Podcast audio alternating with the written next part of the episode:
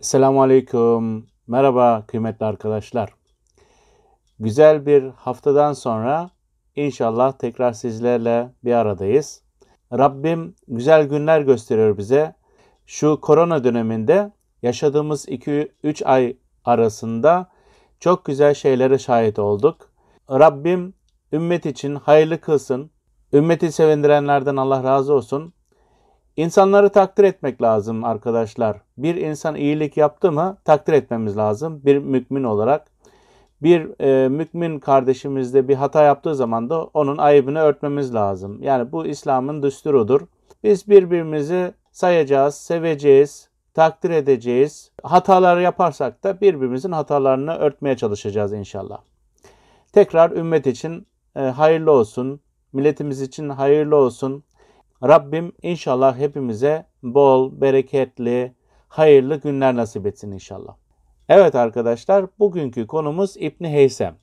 Kendisi Basralı bir matematikçidir, astronomdur, optik disiplininin ve bilimsel yöntemin kurucusudur. Tam ismi Ebu Ali Muhammed İbn el Hasan İbn el Heysem. 965 yılında Basra'da doğmuştur 1040 yılında da Kahire'de vefat etmiştir. Etkilendiği isim ve ekoller arasında Arşimet, Öklit, Batlamyus gelmektedir. Etkilediği isim ve ekoller Fahrettin Razi, Kutbuddin Şirazi, Roger Bacon ve Perspektifa geleneği. İletişim ve etkileşimde bulunduğu isimler Fatimi halifesi Hakim bi Emrillah, kendinin hilafeti 996 yılı ile 1021 yılı arasında olmuştur ve İshak bin Yunus. Evet, hayat arkadaşlar. İlmi menaziri yani optik ilmini müstakil bir disiplin olarak kuran ve bilimsel yöntemin babası olarak anılan İbn Heysem'in hayatı hakkında yeterli ve kesin bilgi bulunmamaktadır. 12 ve 13. yüzyıllarda yazılmış tabakat kitapları İbni Heysem hakkında yer yer çelişkili ve yer yer abartılı malumat vermektedir. Bu kaynaklar arasında en muteber olanları Beyhaki'nin Tettime-i Sivan el-Hikme, Kıfti'nin İhbar el-Ulema bi Ahbar el-Hukema ve İbni Ebi Useybiya'nın Uyun el-Enba fi Tabakat el-Ettibba kitaplarıdır. Bu kaynaklardan aldığımız bilgiye göre İbni Heysem Basralı iyi bir aileden gelir ve orada vezirlik makamında görevlidir. İşinin onu ilimden uzak tutması sebebiyle işini terk eder. Basra'da kaldığı süre içinde kendisini bilimsel çalışmalara adayan İbni Heysem, Nil Nehri'nin yıllık taşkınlarını önleyecek bir baraj projesi ile Kahire'ye gider. Fatimi hanedanından Halife el-Hakim bi emrillah İbni Heysem'i ikrami ile karşılar ve sahada inceleme yapması için Nil'in doğduğu yere yani Asfan'a gönderir. Asfan'da yaptığı incelemeler sonucu orada baraj yapmanın mümkün olmadığını anlayan İbni Heysem durumu halifeye bildirir projenin başarısız olması üzerine El Hakim İbn Heysem'e idari bir görev verir. Ani öfkesi ve kontrolsüz davranışlarıyla bilinen El Hakim'den çekinen İbn Heysem istemeyerek de olsa bu görevi kabul eder. Halifenin ölümüne kadar ilmi çalışmalarına ara vermek durumunda kalan İbn Heysem El Hakim'in vefatından sonra çalışmalarına devam eder. Kıfti İbni Heysem'in hayatını Kahire'de Öklit'in Usul el-Hendese, Batlamyus'un El-Magasti ve Galen'in Mutavassıtat kitaplarını istinsah yani kopya ederek kazandığını söyler. Kıfti, İbni Heysem'in 1040 yılında yazdığı ve tek nüshası kendi elinde olan bir geometri kitabını delil göstererek İbni Heysem'in ölüm tarihinin 1040 yılında olduğunu savunur. Büyük oranda Kıfti'nin yazdıklarından faydalanan İbn Ebi Usaybiya, Biyografisine İbn Heysem'in eliyle yazmış olduğu otobiyografiyi ekler. 63 yaşında yazmış olduğu otobiyografisinde özel hayatından neredeyse hiç bahsetmeyen İbn Heysem entelektüel serüvenini anlatır. 200'e yakın eser veren İbn Heysem'in kitapları 3 liste halinde bulunur. Birinci liste İbn Heysem'in otobiyografisinde belirttiği kitaplardan oluşur. Buna göre İbn Heysem 1027 yılına kadar 25 matematik, 45 fizik ve metafizik kitabı yazmıştır. 21 eserden oluşan ikinci liste Ebu Useybiye tarafından otobiyografiye iliştirili olarak bulunmuştur. Bu listede İbn Heysem'in 1027-1028 yılları arasında yazdığı kitaplar vardır.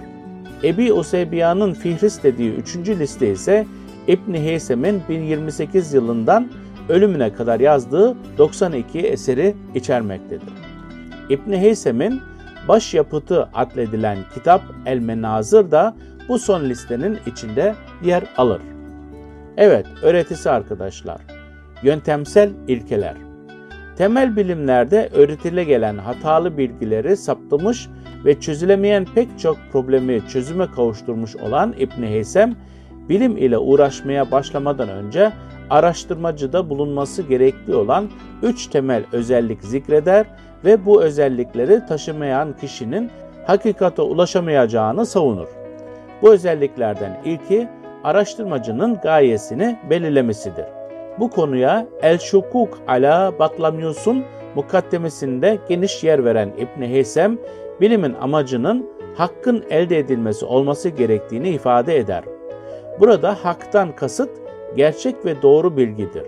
Hakkı elde etmeyi haktan başka bir amaçla arzulayan kişi ona ulaşamayacaktır.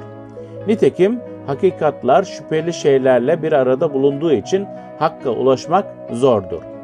Araştırmacıda bulunması gereken ikinci özellik ise hakim bilgiye güvenmemektir. İbn Heysem insanlarda alimlere hüsnü zan besleme meyli olduğunu fakat bunun hakikatin önünde engel oluşturduğunu düşünür. Gerçek ve doğru bilgiyi talep eden kişi ilmi eserlerde okuduklarından mütereddit yani tereddütlü olmalı. Müellifin söylediğinin ne olduğuna değil sadece hüccete ve burhana yani delile tabi olmalıdır. Bu tutumla araştırmacı metni ve haşiyelerini bütün yönlerinden sorgulamalı, her önerme ile ceddeleşmeli ve metnin tüm girdi çıktıklarını tartışmalıdır. Yani tam bir araştırmacı olmalıdır. İyi taraflarını ve kötü taraflarını incelemeli ve girdi ve çıktıklarını tartışmalıdır. Üçüncü ilke ise bilgi ve insan doğası arasındaki ilişki üzerindedir. Bu ilke alimlerin yani bilim adamlarının da yanılabilir olduklarının farkında olunmasıdır. Zira onlar da diğer insanlar gibi bilgide eksikliğe, hatalara ve istikamette sürçmeye karşı Allah tarafından korunmazlar. Şayet öyle olsaydı hakikate dair konularda görüş ayrılığı olmazdı. İbni Heysem şüpheyi bir adım daha ileri götürerek araştırmacının kendisinden de sakınması gerektiğini söyler. Araştırmacı bunları yaparken hiçbir noktada kendi görüşünün doğru yolda ilerlediği vehmine kapılmamalıdır. Ancak bu şekilde yapılan çalışmalarda hakikatin kapıları açılır, mütekaddim alimler eserlerinde bulunan eksiklikler ve şüpheli şeyler araştırmacıya zahir olur yani ortaya çıkar. Yeni yöntem İbn Heysem uzun yıllar fizik ve matematik alanlarındaki teoriler mevcut bilimlerde ve dini ilimlerde derinleşir. Hakkın tek olduğuna inandığı için bu alanlar içinde hakka menheç yani yöntem olacak bir yöntem arar fakat bulamaz. Yöntem arayışının sonunda gerçek ve doğru bilgiye sadece unsuru hissi, sureti akli olan görüşler aracılığı ile ulaşabileceğine karar verir. Bu özelliklerden birincisi unsurun hissi olması. Bilgi elde edilebilmek için öncelikle insanın duyularına konu olan mahsus bir şeyin varlığını gerektirir. İbn Heysem bu koşul ile bilimsel araştırmanın nesne alanına fizikler fenomenlerle, olgu ve olaylara indirgemiştir. Yani e, bilgi ilk aşamada maddeden çıkartılır. İkinci koşul ise unsuru hissi olan bu şeyin akledilebilir bir suretinin yani bir formunun olmasıdır. Zira akledilebilir formu olmayan bir şeyin bilgisi paylaşabilir bir bilgi olamaz. Oysa ki rasyonel, çıkarımsal bilginin temel özelliklerinden biri paylaşabilir olmasıdır. Aynı şekilde rasyonel olmayan bilgi ve tecrübeler bilimin bilgi kategorisinin haricinde kalmaktadır. Sonuç olarak insan gerçek ve doğru bilgiye dair yolculuğuna hissi yani mahsus olan tikel nesneden başlar ve sonrasında onun akledilebilir, makul olan tümel tasavvuruna ulaşarak o şeyin ilmini diğer bir deyişle hakikatini elde eder. Marifet eşyayı birbirinden ayıran formları yani suretleri bilmektir. İlim ise eşyanın hakikatını bilmektir. İbn Heysem kullanılan yöntemin araştırma nesnesini değiştirdiğini düşünür. Aynı konuyu nesneyi araştıran gruplar arasındaki ayrılığın sebebi bu grupların nesneye dair algılarının farklı olmasıdır. Bu algı farkı ise her bir grubun kullandığı yöntemin farklı olmasından kaynaklanır. İbn Heysem optik sahasında farklı sonuçlara varmış matematikçiler ile fizikçileri vardıkları sonuçlar bakımından ihtilafta, araştırılan konu bakımından ise hilafta görür. Arapçada ihtilaf, mesailde ve ayrıntılarda ayrılık içinde bulunma anlamına gelirken, hilaf usulde ve ilkelerde ayrılık anlamındadır. Bu iki grubun elde ettiği sonuçlar birbirine yakın görünse de araştırma nesnesine dair algıları kullandıkları yöntemler sebebiyle çok farklıdır. Evet, terkip. İbn Heysem matematik ve fizikçilerin konu bakımından hilaflı, sonuçlar bakımından ise ihtilaflı olan görüşlerinin hatalı kısımlarını tespit etmiş, yeni yöntemi ile bir terkip yani sentez yapmıştır. Kitap El Menazer'in girişinde yani optik kitabının girişinde terkibini şöyle anlatır. Yani sentezini şöyle anlatır. Bu konuda optik alanında araştırma yapmanın bütün belirsizliğine ve görmenin hakikatinin bilgisine ulaşmak zor olmasına rağmen bu konudaki araştırmalar doğa bilimleri ile matematik bilimlerinden mürekkeptir. Doğa bilimlerine olan ilişkisi görmenin duyulardan biri olması sebebiyledir. Çünkü duyular da doğal, fiziki olaylardandır. Matematik bilimleriyle ilişkisi ise şöyledir. Göz, elbasar, şekli, konumu, büyüklüğü, hareketi ve sükunu idrak eder. Aynı şekilde bunlara ek olarak görme olayında ışığın üzerinde uzandığı doğrusal çizgiler vardır. Tüm bu durumların araştırılması matematik bilimleri ile mümkündür. Bu da açıkça gösterdi ki görme olayının araştırılması doğa bilimleri ile matematik bilimlerinden mürekkeptir. Bu terkip yani bu sentez iki eski teorinin basit bir şekilde bir araya getirilmesi olmayıp niteliksel bir fark taşır. İbn Heysem ışığın yol alma koşullarını görmenin koşullarından ayırırken ışık ve renk formlarının düz çizgiler üzerinde gözden içeri girmesi şeklindeki matematiksel modeli muhafaza eder. Bu yeni yöntem hem gözün fizyolojisi ve algı psikolojisi ile bağlantılı yeni bir görme teorisini hem de geometrik optik ile fiziksel optiği birleştiren yeni bir ışık teorisini haizdir. Diğer bir niteliksel farklılık ise matematiğin işlevi ile ilgilidir. Klasik bilim tasnifinde hususan meşai gelenekte fizik nedeni matematik olguyu verirken İbn Heysem için fizik olguyu, matematik ise nasılı verir. Bu İbn Heysem'in klasik bilim geleneğinden ayrıldığı önemli bir noktadır. Matematik bu sayede teleolojik yani gayesel, ereksel yaklaşımların metafizik çatısı olmaktan çıkıp hareketin ve sükunetin nasıl oluştuğunu inceleyen bir bilim haline gelmiştir.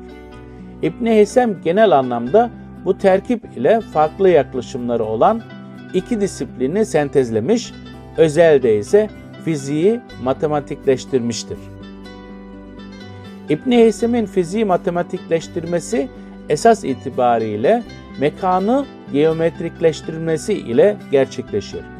Fi el Mekan adlı risalesinde mekanı maddesi olmayan ve tahayyül edilen bir cisim şeklinde tanımlayan İbn Heysem, geometrik mekan anlayışı ile Aristoteles'in fiziksel mekan anlayışını yıkar. Doğaya ve doğal olgulara yaklaşımı Aristoteles ile farklı olan İbn Heysem, Arişmet ile benzerlik gösterir. İkisi de elde ettikleri sonuçları günümüzde kuantitatif fizik olarak adlandırılan matematiksel bir yöntemle açıklamışlardır. Örneğin İbn Heysem ışığın yansıma ve kırılma açılarına dair çalışmalarında yaptığı gibi fiziğin sorularına matematiği uygular. Benzer şekilde Arişmet de kaldıraç prensibini yani fiziksel bir bilenini silindirin içine yerleştirilmiş olan kürenin hacmini bulmakta kullanır. Temeli matematiksel olan bu bilim terkibi Arişmet'in fiziksel bir fenomenin, problemin etkileri matematiksel olarak çıkarılmalıdır ilkesine dayanmaktadır.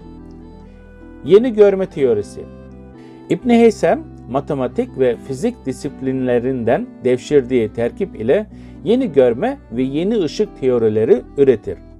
Onun teorilerinin önceki teorilere kıyası şu şekildedir. Fizikçiler görme olayının görülen nesnenin formunun gözün içine girmesiyle olduğunu düşünmekteydiler. İbn Heysem yaptığı müteaddit deneyler ve teorik çalışmalar neticesinde nesneden göze bütüncül bir formun gelmediğini, gözün nesneleri nokta bazında gördüğünü keşfeder.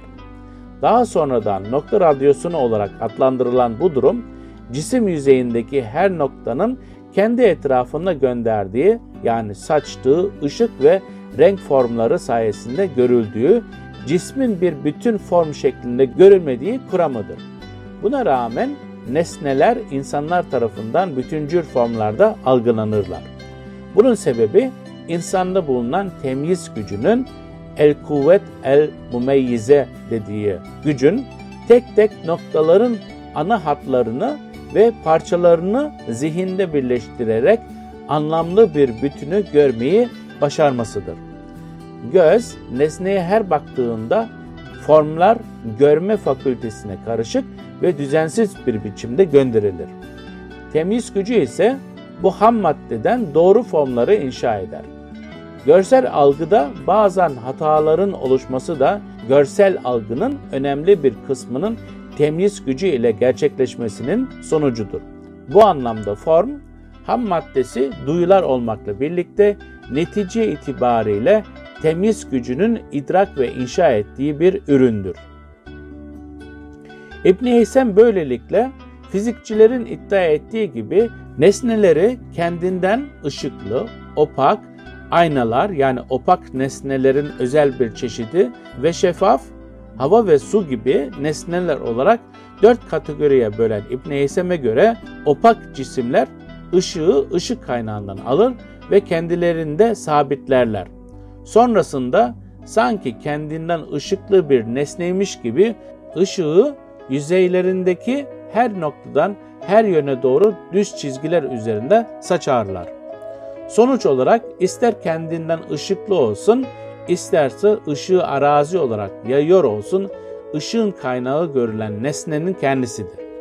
İbn Heysem, matematikçilerin gözden çıkan ve görmeye yarayan somut ışınlarını soyut hayalı ışınlar olarak ele almış ve yaptığı karanlık oda deneylerinde ışığın düz çizgiler üzerinde uzandığını kanıtlamıştır. Görünen nesneden gelen ışık ve renk formlarının bu düz çizgiler üzerinde göze ulaştığı sonucuna varmıştır. Böylece ışığı kıran bir yapıda olduğu düşünülen göze nesneyi temsil eden formların nasıl bozulmadan girdiği gösterilmiştir. Bilgi teorisi İbn Heysem'in bilgiye yaklaşımı riyazidir. Bu konuda yazdığı Fiel Malumat Risalesi de bilinebilir matematiksel nesneleri tanımlama amacı gider. Bu yaklaşım Yunan biliminden devralınan matematiksel mirasın optik alandaki çözümsüz problemlerine çözüm bulmasını sağlamıştır. İbn Heysem'e göre ilim değişmeyen bir zandır.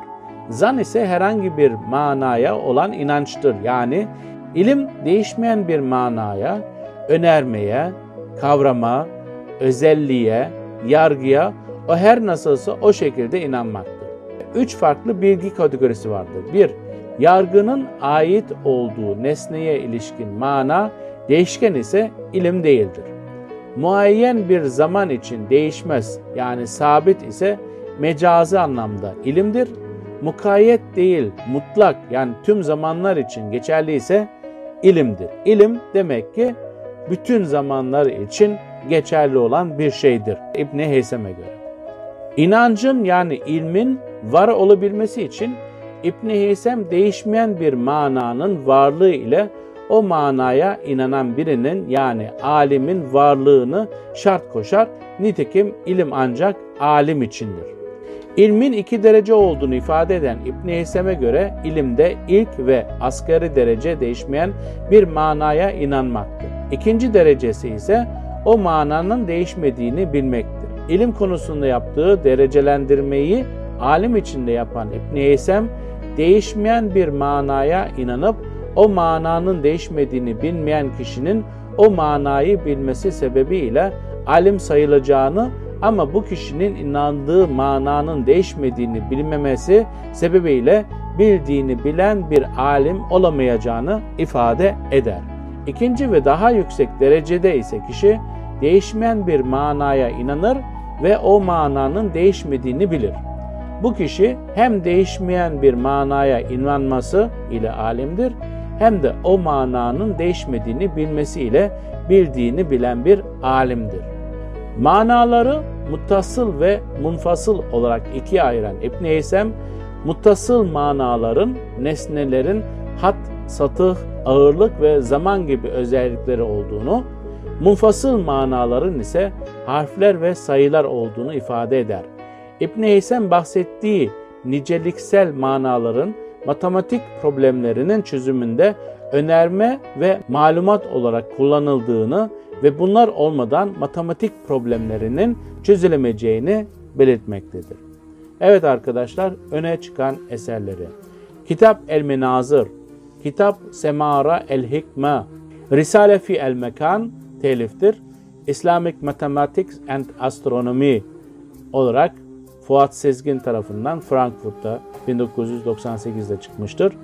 El Şukuk ala Batlamyus fi el malumat makale fi tahlil ve terkib ve fi el dav Islamic Mathematics and Astronomy yine Fuat Sezgin hocamız tarafından 1998 yılında Frankfurt'ta neş edilmiştir.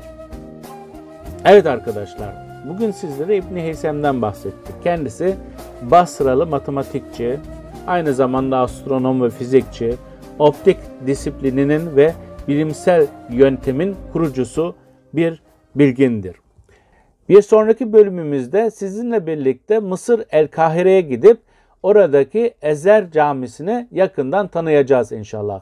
Önümüzdeki derste tekrar görüşmek dileğiyle Allah'a emanet olun. Selam ve dua ile.